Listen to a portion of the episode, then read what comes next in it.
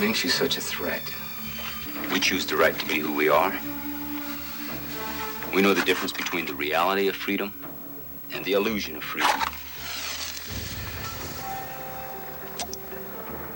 There's a way to live with Earth and a way not to live with Earth. We choose the way of Earth. It's about power, power.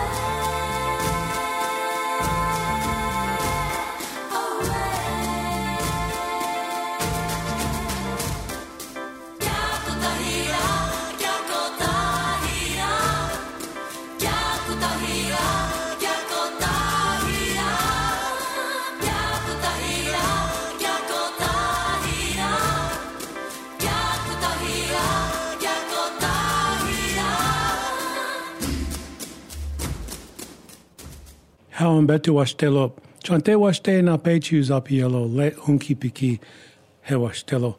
Greetings and good day and welcome. I shake your hand with good feelings in my heart, and it's a good day for all of us to be here. And this is First Voices Radio. And I send you greetings and strength from the east gate of Turtle Island, where the sun and the water touch the earth at once. I'm Tiokasin Ghost Horse, and you're listening to an all native hosted all native produce First Voices Radio. And Liz Hill is a producer of First Voices Radio. And you can hear us now on iTunes, Apple Podcasts, Buzzsprout, Spotify, as well as First Voices, indigenousradio.org archives. And so our first guest uh, is Mario Murillo, a frequent guest here on First Voices Radio. I'd like you to join us. All right, joining us from Bogota, Colombia is Mario Murillo, who is a professor of journalism and Latin American studies at Hofstra University, involved with international fact finding throughout Colombia regarding the right wing crackdown on the peace accord since 2016. And Mario is also the vice dean of the Lawrence Herbert School of Communication. So, good afternoon, Mario. I know First Voices have been involved with you along with the news coming out of Colombia and has collaborated with you a long time since the early 2000s, I think, and what has been an ongoing crisis this year since April 28th and a month long national strike due to the socio-economic program. The people are in defense of basic human rights, which has been also caused by the pandemic of COVID 19. So, would you update us, Mario, and welcome to First Voices? Thank you, Tiokasin. It's always great to be with you and uh, with your listeners, and um, from here from Colombia in particular. I'm, you know, it's hard to begin to know where to begin. I mean, essentially, right now, I'm accompanying an international fact-finding commission that is sponsored by a number of Colombian human rights organizations uh, under the umbrella of the Coordinación Colombia, Colombia Europa Estados Unidos, which is Colombia, U- Europe, and U.S. coordination, and it's basically about 200 human rights groups from all three areas, from Europe, U.S., and Colombia, that have been following the human rights crisis and the internal conflict here in Colombia for years.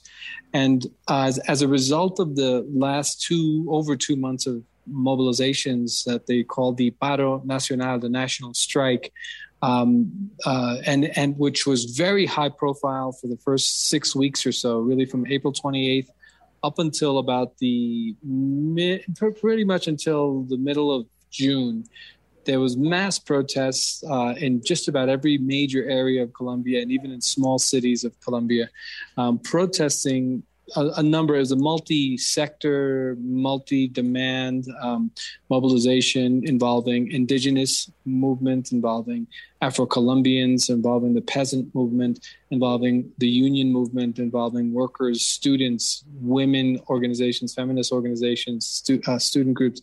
Um, and they were mobilizing around a series of issues that really were accumulating for the last five or six years. You mentioned the the the, the peace accords, the peace process, and the peace accords that were signed by the Colombian government and the FARC rebels back in 2016. The protest really doesn't have to do with the peace accords, really. So it's not that this is a kind of a, a, a, a mobilization about the peace accords, but the mobilizations really began developing and pushing more or less at the time that the peace accords were signed and as the colombian government particularly the current government began its complete negation of the peace agreements signed with the farc uh, agreements that were not perfect. There was in fact there was a lot of problems with the uh, the instrument of the the five point peace plan that was uh, uh that was signed by the two sides but there were some things there that were really important to implement, like the guarantees for social movements to participate in political and social uh, uh, processes, uh, like the land reform and land issues that were being addressed, like the issue of justice for the many victims of state sponsored and otherwise violence that's been targeting uh, communities, particularly rural and marginalized communities throughout the countryside. So there were a number of provisions in the accords that were very favorable to moving the country forward, um, and none of them really have been implemented. And as a result of that, but also as a result of the economic program of the Colombian government, the neoliberal uh, economic pro- program that in, in many ways favors corporate uh, private interests uh, the, the and, and, has benefited mostly the upper and middle classes here in Colombia, the upper middle classes of, of Colombia, and has not really benefited masses of people around the country. Um, uh, th- there's been there have been protests over the last five years since on each one of these issues. Campesinos mobilized in 2017. Uh, we saw the women's movement. We saw the students' movement in 2018 with mass protests, and particularly here in Bogota. Uh, we saw in 2019 another national strike, where, where in many ways this was a continuation of the national strike that started in 2019, and then wham, the country was hammered with the pandemic last year in the in the spring and into January into March, April, May of last year, where everything closed down. And much like in the United States, where the pandemic has hit most most directly poor communities around the country, the same thing has happened here. Uh, and and so the, the the pandemic hit, and and these folks losing jobs, losing possibilities. There's a complete lack of a public health system to to deal with the crisis. Um, right now, we're living with uh, about three to 500 people a day dying here in Colombia as a result of COVID. Even though the country's opened up at the economy, you walk around the streets and you, it's as if nothing is going on. Um, and again, usually it's the poor that are that are most hit. So there was a plan to the National Strike Committee planned that on April 28th they were going to go out to the streets across the country and carry out this mobilization to demand justice, to demand economic reforms, to, to, to protest the, the, the, economic political plan of the current government of Ivan Duque.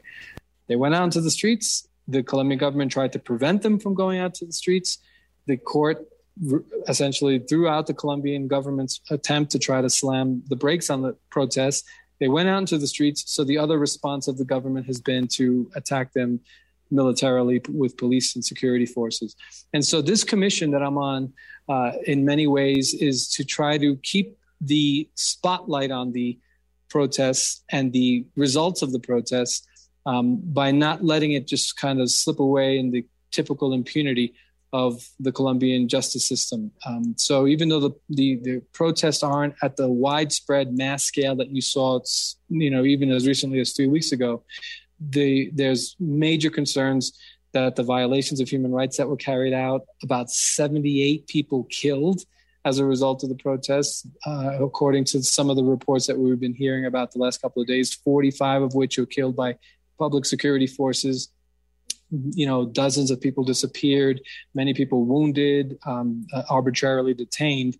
Um, all these issues are, are being denounced by the human rights sector and, and the social movements and the, and the people who've been protesting, whereas the government has kind of negated it and rejected it and, it, and, and essentially denied that, that, that, that there's any, any problem here. Fa- in fact, delegitimizing the protesters as terrorists, as um, as vandals, as as people who are you know causing problems and trouble, uh, and and essentially de- trying to delegitimize and stigmatize the the protesters here in Colombia. Uh, Mario, I've been hearing these reports since we've been together on the news here uh, on First Voices, and you know the the administration previous and the previous one before that. You know the intensity that it's like a step up now, but it's all coming together. When I'm thinking about the land reform that you mentioned, the that's affecting urban urbanized people, but yet those in the rural communities as well. I don't think the news travels as fast from those rural places, maybe days or two later. But what is it with the indigenous folks out there that obviously aren't so involved in the urban setting that you talk about? Well, it's interesting because the indigenous movement, as you know, as you've talked about on First Voices, the indigenous movement has always been at the forefront of the social movements in Colombia. Uh, on the one hand, demanding and reclaiming their rights, their land and territorial rights, their rights to to to, to autonomy and to their to protect their languages, their culture, etc. Um, but also recognizing themselves as part of the national fabric and, and part of the national experience and in alliance with the peasants peasant movement with the afro-colombian movement with the student movement etc uh, so for decades the indigenous movement has been at the forefront of that um, and they, you know, ironically, during these protests, they weren't initially part of the the Paro Nacional, the national strike, which was called back on April 28th. They weren't part of that originally. Um, they were actually involved in another mobilization that was known as the continuation of what we've talked about on this show many times, the Minga Indígena Popular, the, the popular indigenous Minga. Minga as the collective action into a issues of defense of territory, but also because in the recent, in this past year in particular, dozens of indigenous activists and leaders have been uh, uh, executed, um, you know, summarily killed, uh, assassinated by armed groups. Um, the Colombian government doesn't want to take any responsibility for it. They talk about it as being the, the action, you know, um, uh, uh, limited actions that have nothing to do with any systematic extermination campaign. But the uh, evidence is, is that yes, they are targeting indigenous communities and all the other sectors as well. So when the confrontations on the streets of Cali, in particular, in southern Colombia and in Bogota, and uh, were, were, were really the most dramatic as part of this national strike. The indigenous movement, uh, particularly in Cauca, which again we've talked about, the CRIC, the Indigenous Regional Council of Cauca, um, uh, decided to say, let's take the Minga let's take the Minga to this to this um, uh, uh, to the protest. Let's be part of the, the Paro Nacional.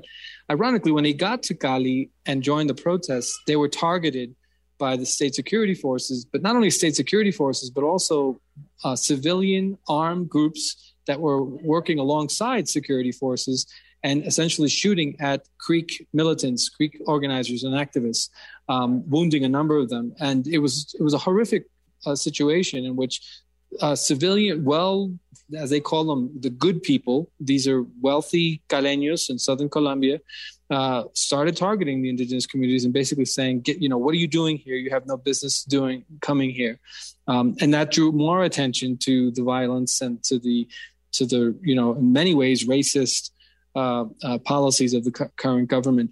Uh, and so the Minga joined the Paro Nacional, and now you're seeing them also very actively engaged and mobilized in this in this process. Mario, what what do you think would, would happen once you gather the information you with all these other uh, human rights groups and come back to the United States wherever they're coming from? What aid can be brought there? I mean, this is a a seminal question, but still, it, it's it's right. expected. Is what can happen after you bring the information down? Or more, more influx of more people, more human rights groups, or just you know well, addressing the, the government? Yeah, well, the goal of the commission is one that there's just to get a picture of it. There's 40 people representing uh, 11 different countries, including Europe, Latin America, North America, Canada. Um, there's a number of indigenous representatives here. There's a woman from Guatemala who's here from Chile. Lot, and most of the people who are part of the commission have been working issues around impunity, around torture, around disappearances, around forced displacement in their territories and in their nations. You have human rights lawyers, you have human rights activists, uh, organizers, um, uh, including some documentarians and some journalists. Uh, and the idea is that, along with understanding the context of how these protests began and the the, the, the nature of the the mobilizations, is to also draw attention to the impunity that's always been a problem in Colombia, but it's it's kind of run amok right now because there's so many violations that have been documented by human rights groups in Colombia, uh, particularly around this this situation, the current paro nacional, the national strike, that the government is basically again ignoring and saying that this is not this is not fair, is not true. If anything, they're going even further to stigmatize the protesters. So the idea of the commission is we meet here in in, in Bogota for these last few days, and starting today, in fact, people are starting to go out, and later on this evening, we'll be heading to another region. Uh, so they're breaking up the group to go to all these different regions. There'll be a group going to Cauca, a group going to Cali, a group going to Medellin, a group going to the coast, Caribbean coast, another group going to the uh, coffee growing region. That's where I'm going to be going later on to speak with the first line activists and organizers who were targeted and, and to kind of get their testimonies about what's been going on. And also talking to some of the local officials uh, public officials to see if they can respond to some of the claims and charges that are being driven against them. So it's not only about hearing the, the testimonies, but also confronting the, the authorities about this. The idea is well, once once we get all the report that reporting, we'll come back to Bogota, and the, the commission is is, is going to put out a pretty comprehensive report. It's following on the heels of a, uh, another commission that came from Argentina that had a very critical look the commission, the Inter, Inter-American Commission of Human Rights, also came here uh, and did a pretty uh, uh, critical report of the of the way the government responded to the Paro Nacional. Um, and there's been a Human Rights Watch and a few other groups have done it that has existed. And to get the agenda, get it on the agenda of, of uh, International Criminal Court of Justice, and also in other places, uh, you know, in other important uh, areas, other important places where this these issues can be addressed.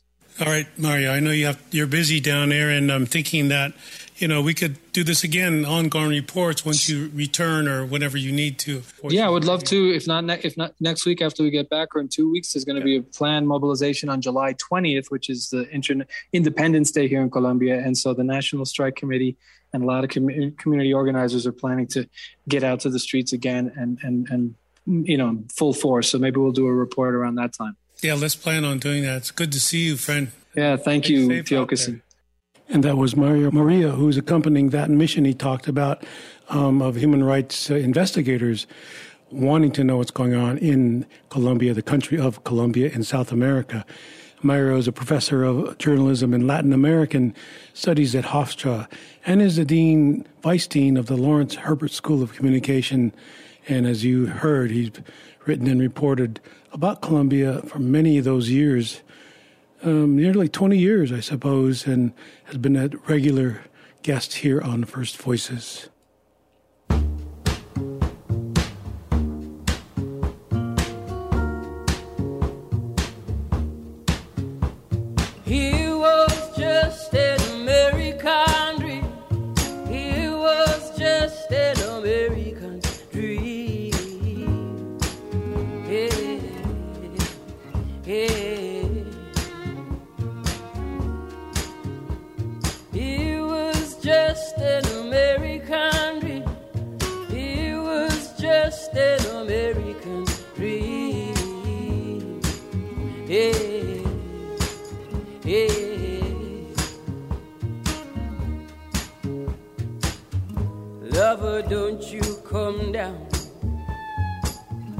without a sword or a gun.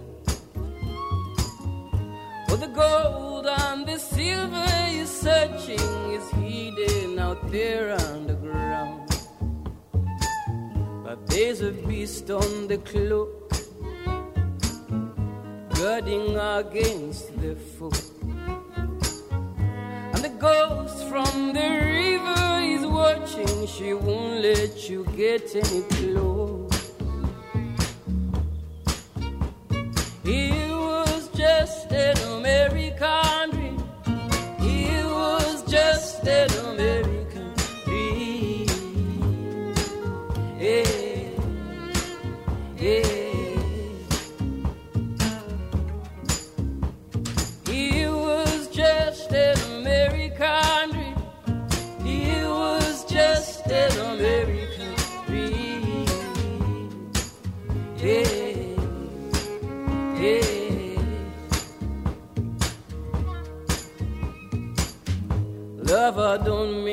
sound. Bring your rifle around. When I say hallelujah, it's your cue to shoot out the head of the hound. Now take just what you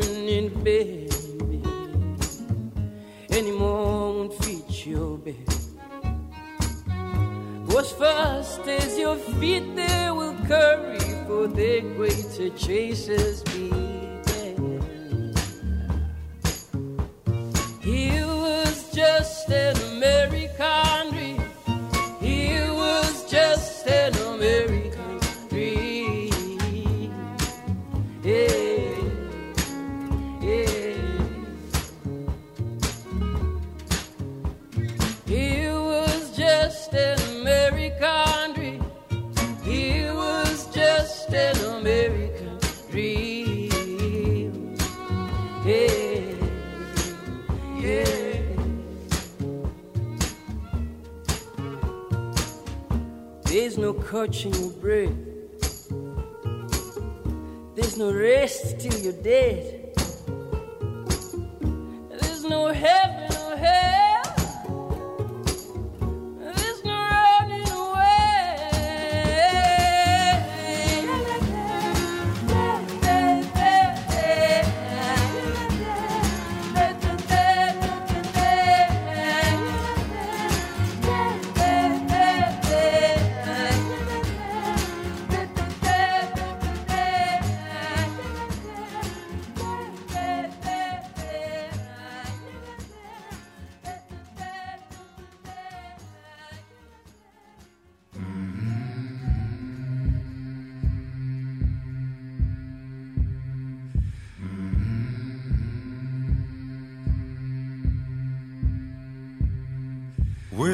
alive.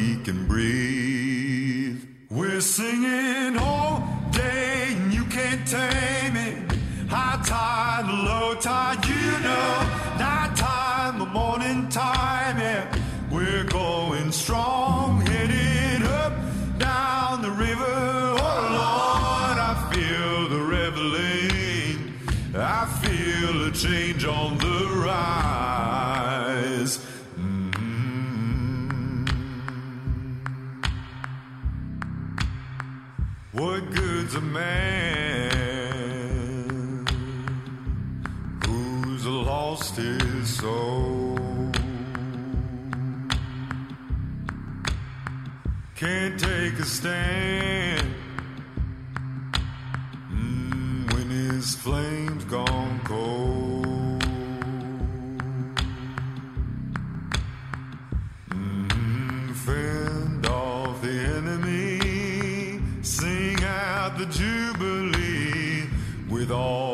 fire.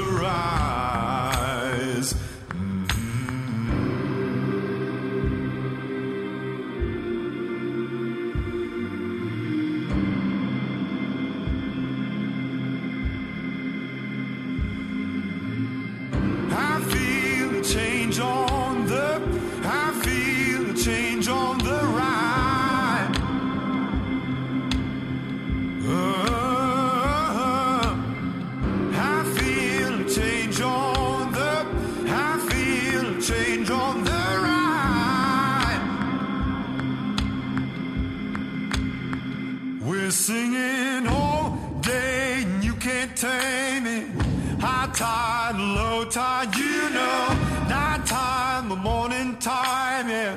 We're going strong, headed up, down the river.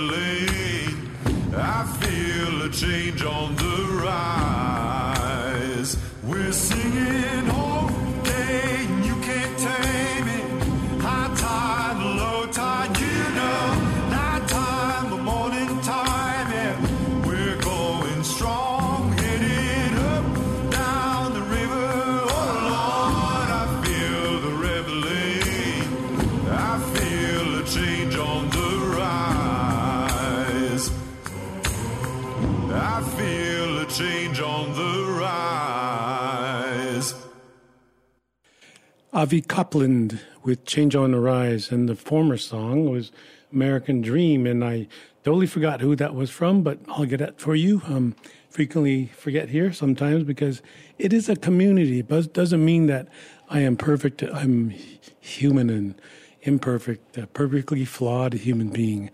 Well, here we go. Uh, this is First Voices Radio. My name is Tiokasin Ghost Horse. And our next guest, Max Wilbert, who launched an occupation in January of this year of a proposed lithium mine at Thacker Pass in northern Nevada with another of our frequent guests and commentators, Will Falk. And Max Wilbert is a writer, organizer, and wilderness guide and has been part of our grassroots um, political work for nearly 20 years. And he's an author, and essays have been published many places, including Counterpunch and Dissident Voice. His latest book, Bright Green Lies How the Environmental Movement Lost Its Way and What We Can Do About It, was reviewed on this show a few months back, and we, we do recommend it. And Max has been involved in fighting both Canadian and Utah tar sands in resisting industrial scale water extraction and deforestation in Nevada, in advocating for the last remaining wild buffalo in Yellowstone in solidarity, excuse me, in solidarity work with indigenous communities in British Columbia and in campaigns against sexual violence. There is a website to learn more about what is happening at Thacker Pass, and it is protectthackerpass.org. And now um, we'll listen to Max Wilbert with this latest update because there are things going on. We sit in our little chairs and we listen to whatever we, we may, and yet there are people planting seeds of trying to keep the earth alive and workable for all and livable for all life here with Mother Earth. That's great to hear from you, Max Wilbert, to, mm-hmm. to protect Peehee Mu'huh and protect Thacker Pass is another name for it. And you've been there six months. You know, it's a long battle, like you say. Um, and you're not giving up, and that the land is actually calling for more attention. You know, as all the things are happening in South America to indigenous folks, the things that are happening in Canada with the uncovering of the mass graves everywhere, and barely 130 have not been uncovered, and yet in the United States there are 357 yet to be uncovered. Um, as far as dorm, uh, residential and boarding schools are concerned, but now I'm reading through your through your website protectthackerpass.org, all this action alert and what they may be doing is actually digging up grave sites and cultural sites to one day say they're not there. You have a rally coming up, but first, Max Wilbert, would you give us a um, a background on why you went to Thacker Pass? Many people will hear this for the first time, and others have been going along and listening as we report on Thacker Pass. Would you give us that background, Max? Yeah, I'd be happy to, Tiokasin, and I really appreciate you having me on the show again. And the, the background here is that lithium demand is exploding, and it's largely because of electric car batteries and energy storage. So, as we're seeing this increasing transition away from fossil fuels, or at least that's the that's the that's the idea. That's what people are talking about.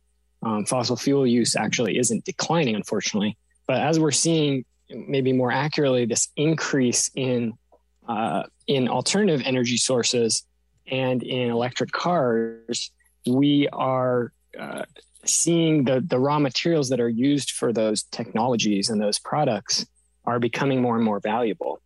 So lithium is an element that's used in the production of lithium ion batteries, which power cell phones, laptops, and um, and as I mentioned, EV batteries and and batteries used to store energy from solar and wind. And with uh, with this big expansion in demand, the, the mining is increasing.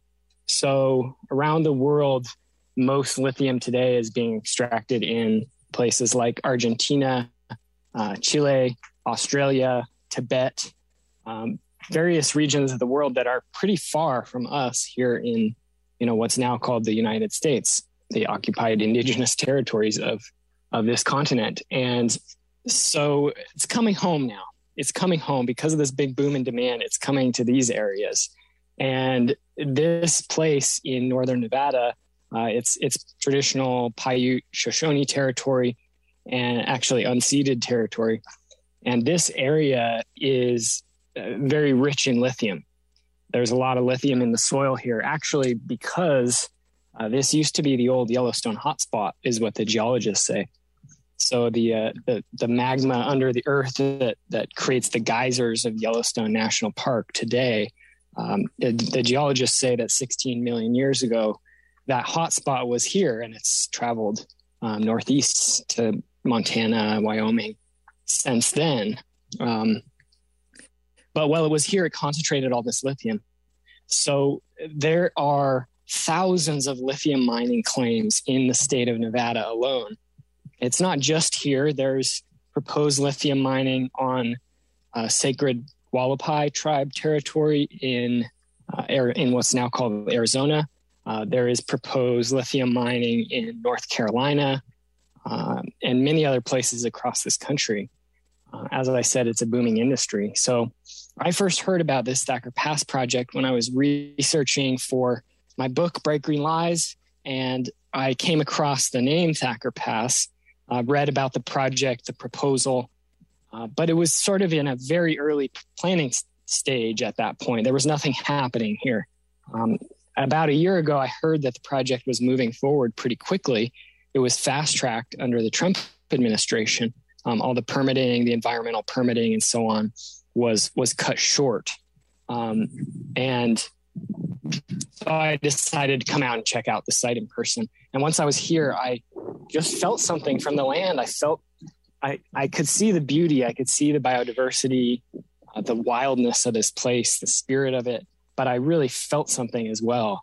Um, and, you know, I have since come to learn from uh, the, the folks from the Fort McDermitt Paiute Shoshone tribe, who we have made friends with and have spent a lot of time with out here, uh, that this is a sacred site. And so I think what I was feeling was was that sacred that sacred energy or that sacred feeling from this place. Um, even though I didn't know it was a sacred site, I could just feel something really special about this.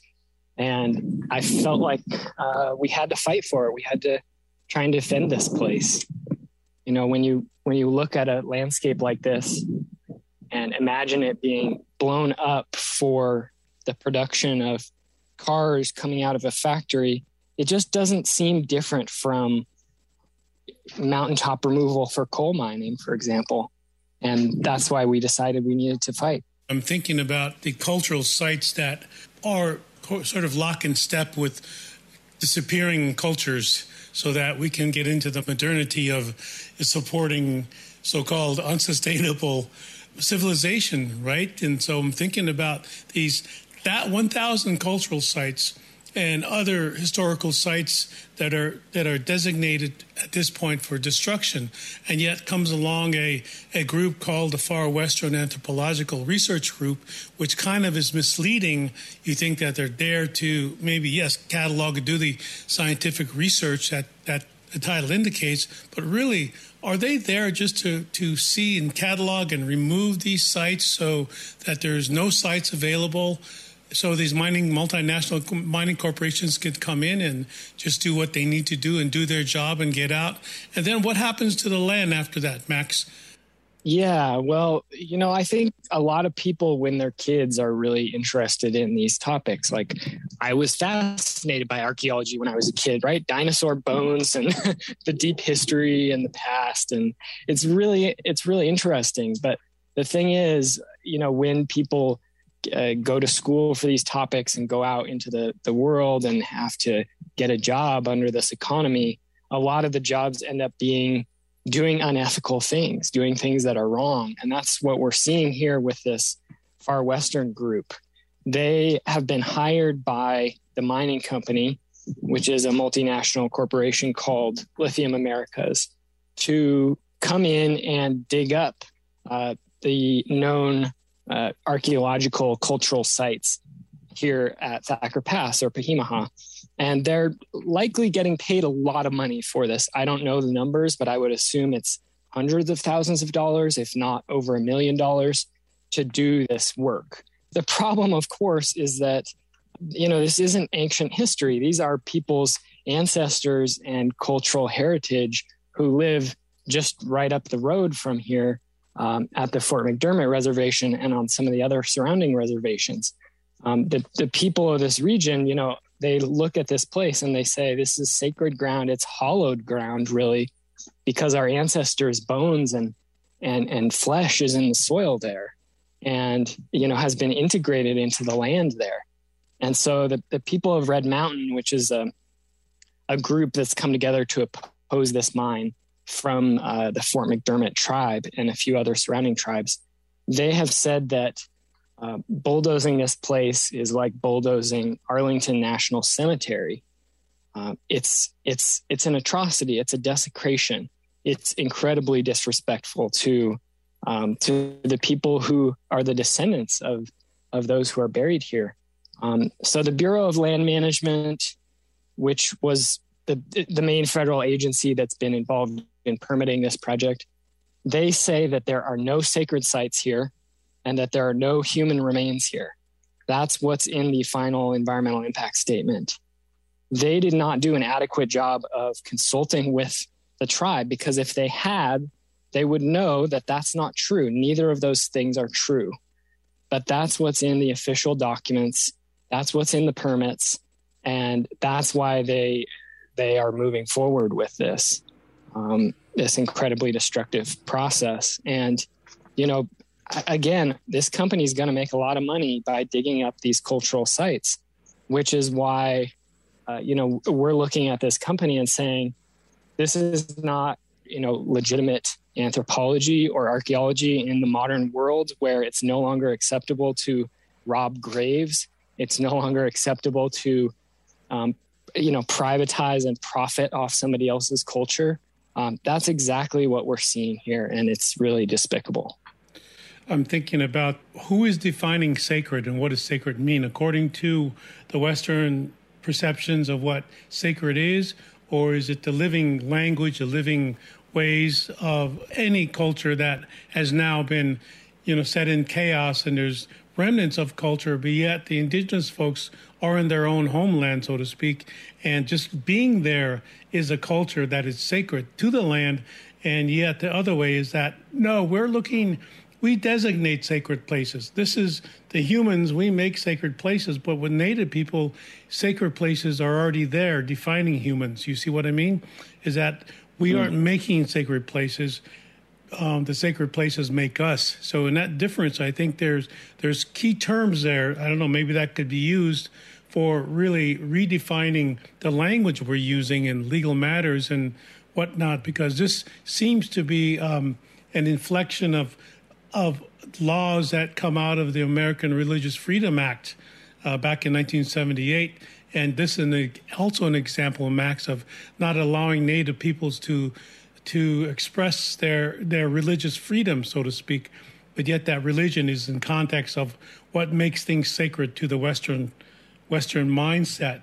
What do you think about that legal legalese type of language that they're using to, you know, escape the the, the prospects that there are indeed cultural burial sites, cultural sites that, that are being removed by this company that you mentioned? Yeah, I think, I mean, it's definitely a, a clash of cultures and a clash of worldviews. You know, some people take a sort of instrumental perspective on the natural world where they look at a mountain like this, they look at uh, this beautiful natural habitat, this place that has supported humans and thousands of other species for a long, long time. And they just see what is that worth to us? You know, what what kind of money can we pull out of the ground there? One of my friends from the tribe, uh, his name's Dave Hinkie, he told me one of the first times that we met that people come out to this part of uh, Nevada, this part of Paiute Shoshone territory, and they see a wasteland. They don't see many trees. They don't see, you know, big rivers. Um, they see a, a, a, pretty hot, dry landscape at this time of year. It's windy. Um, they see a wasteland, and he said that that their elders come out to this place and they look out across the land and they see everything we need to survive is here everything.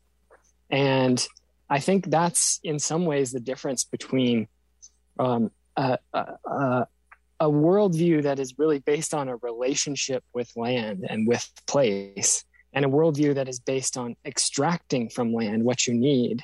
You know it's a colonial mindset that's still unfortunately the defining mindset and attitude in the culture and economy of this country and and most of the global economy. Um, it's this colonial mindset that says we're going to come and take what we want in order to to get wealthier, to increase our standard of living, to have more luxuries, um, to have what we want. And it, it really contrasts pretty strongly with the worldview that I've heard from from some of the elders who come out here and spend time at the at the resistance camp, um, at the protection camp here, and take us walking out on the land and um, show us some of the edible plants, the first foods out here, and tell us about fishing in the creeks and and um, gathering willows for cradle boards and and uh, you know hunting their first deer on the mountain right behind us, and uh, you know they're there there's no desire there for uh, giant amounts of wealth for you know the fanciest possessions. That's not what it's about. It's i mean it's really sad to me because i think the attitude of the dominant culture and the dominant economy is kind of like a spoiled child's attitude. It's like i want more i want more i want more. It's never enough. Whereas you know it's been really humbling and an honor to get to know some of the folks out here some of the elders who have this really incredible attitude towards life and towards the world and and have an understanding that you know what what really matters. It's not our money. It's not our bank account. It's you know having enough food to to feed yourself and your loved ones and and any guests or visitors. You know having clean water having a, a place to sleep and having land having land that can support you. I think that's what we all need to be moving towards. It's really a more a more mature wise way of moving through the world. I'm thinking about the, the Paiute there and are using the Shoshone Elser are using that land and they leave no trace. So I'm thinking along the lines of when we're defining sacredness in, in the native way, it seems to go along with can negotiate holy, we can negotiate sacred, but when it comes down to the practicality, in 2007, they, the United Nations signed a declaration, declaration of Rights for Indigenous Peoples. And so, what came out of that was the free, prior, and informed consent. So, when I hear or read the word consultation with mining companies, with the extraction corporations, that means to me that Native people have actually compromised a little bit to allow the voice of of those who are extracting. And yet it sounds so smooth that we're going to remedy the situation, we're not going to pollute the land, but yet there is this this idea that as long as you brought a native person into the room, um, we're not going to talk about the elephant, so to speak, but at least they were in the room. That's considered consultation, but yet there's no consent with that. Would you explain that?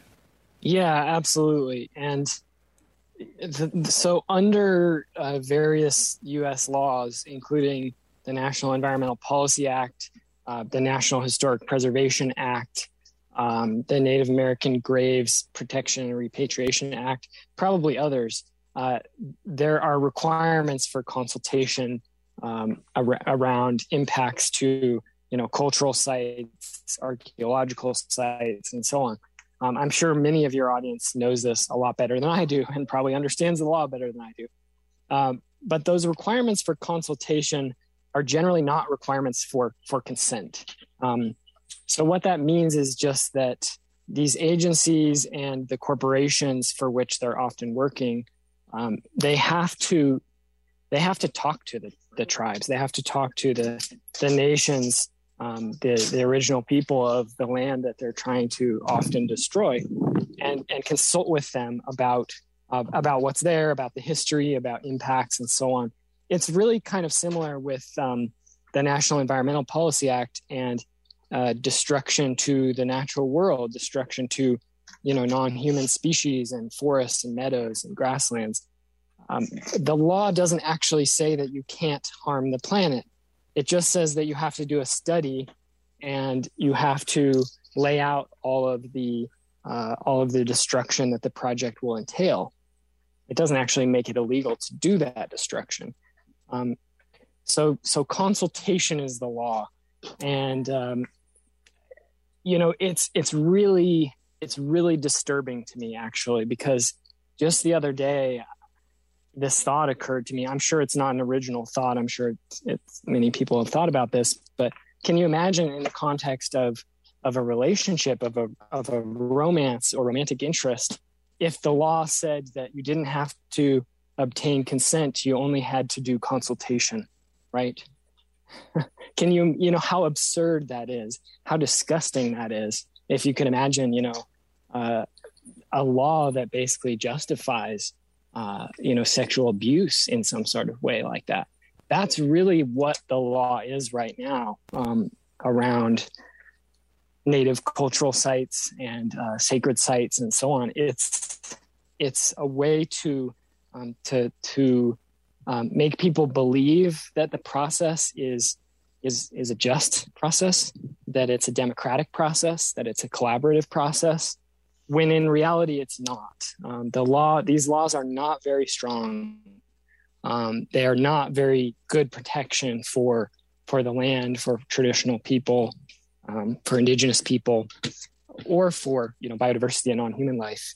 Um, these laws are pretty weak in general, and um, we can never forget this. We have to we have to remember that because um, you know too often we forget that so much of the, the regulatory law in this country is not set up to really regulate corporations and regulate destruction. It's really set up to regulate us. It's set up to regulate, you know, people. It's set up to regulate democracy, to regulate ways that we can fight back um, that we can resist these projects. And so I think it's important to understand that. Yes, I think that's important too. Max, would you let us know um, in the future when the, this company actually comes on to the land and starts digging, basically, and the reaction of Native people at that point? You said it's unceded land, so who's giving them permission to come onto that land in the first place? The Northern Paiute and the Shoshone are sitting there with the other allies of activism, allies of Native people, and especially the uncompromising Earth. I would want to put it that way because I think no one's asking Mother Earth for consent. Native people are, and I think I think you were we are alluding to that fact that the Western mindset thinks that the Earth belongs to them, when it's actually the opposite way. And so, in an abuse situation, they're abusing the Earth as well as Native people, and but the uh, psych- psychologies of the Western Hemisphere are rationalizing, as you said, you know, that everybody needs this energy, and even including the native people. But Earth cannot support the life that the destruction that we're causing as humans to to her. So I think there's some point that we're missing here some somewhere along the line that we have to do something now because we've been sort of doing our best and now from what I hear from your voice and other native peoples that you are doing what's required now of Mother Earth. You know, Mother Earth is requiring the human people, human beings, to do what they need to do to be resilient to the destruction. And so I want to thank you for for being here and um, give us your contacts at where we can look this information up, Max. Yeah, absolutely. So on July 7th, we're having a rally in Carson City, Nevada at the regional headquarters of Far Western Anthropological Research Group. We uh, will be having some prayers from some elders from this area, uh, some songs, um, and we'll be delivering letters to that company uh, explaining the opposition. Um, there are a lot of people within the archaeology and anthropology community who are standing in solidarity with us against this mining, who are standing in solidarity with the people of Red Mountain, um, to protect their ancestral cultural sites. Uh, the next event we have coming up is on July 10th, which is a missing and murdered Indigenous women gathering, uh, sunrise gathering and prayer up here at, at Thacker Pass at Peehee Mu'huh on the site of the proposed mine. Um, so that'll be an early start uh, on Saturday the 10th. So we've got folks coming in mostly the, the night before spending the night out here and participating in that morning ceremony. We've got a direct action uh, training coming up on July 24th and 25th here at Thacker Pass, Peehee Mu'huh at the camp. Um, you can find more details about all of these events and more on our website, which is protectthackerpass.org. That's T H A C K E R, Thacker, protectthackerpass.org. And we're also on social media at the same name, Protect Thacker Pass, or you can find the people of Red Mountain at Protect Peehee Mu'huh. Uh, we, we link to that regularly from Protect Thacker Pass as well. So you should be able to uh, follow that or um, follow links on our website to find the people of Red Mountain directly. Thank you so much, Max Wilbert. Just keep going. Um, you know, protect those sites that you do out there along with the people. And it's an honor to have you on First Voices again, Max Wilbert. Thank you so much, Tiokasin. Max Wilbert is a writer, organizer, and wilderness guide and has been part of grassroots political work for nearly 20 years. And he's an author and his essays have been published many places, including Counterpunch and Dissident Voice. And the latest authored book is Bright Green Lies How the Environmental Movement Lost Its Way and What We Can Do About It. And we reviewed that on the show a few months ago.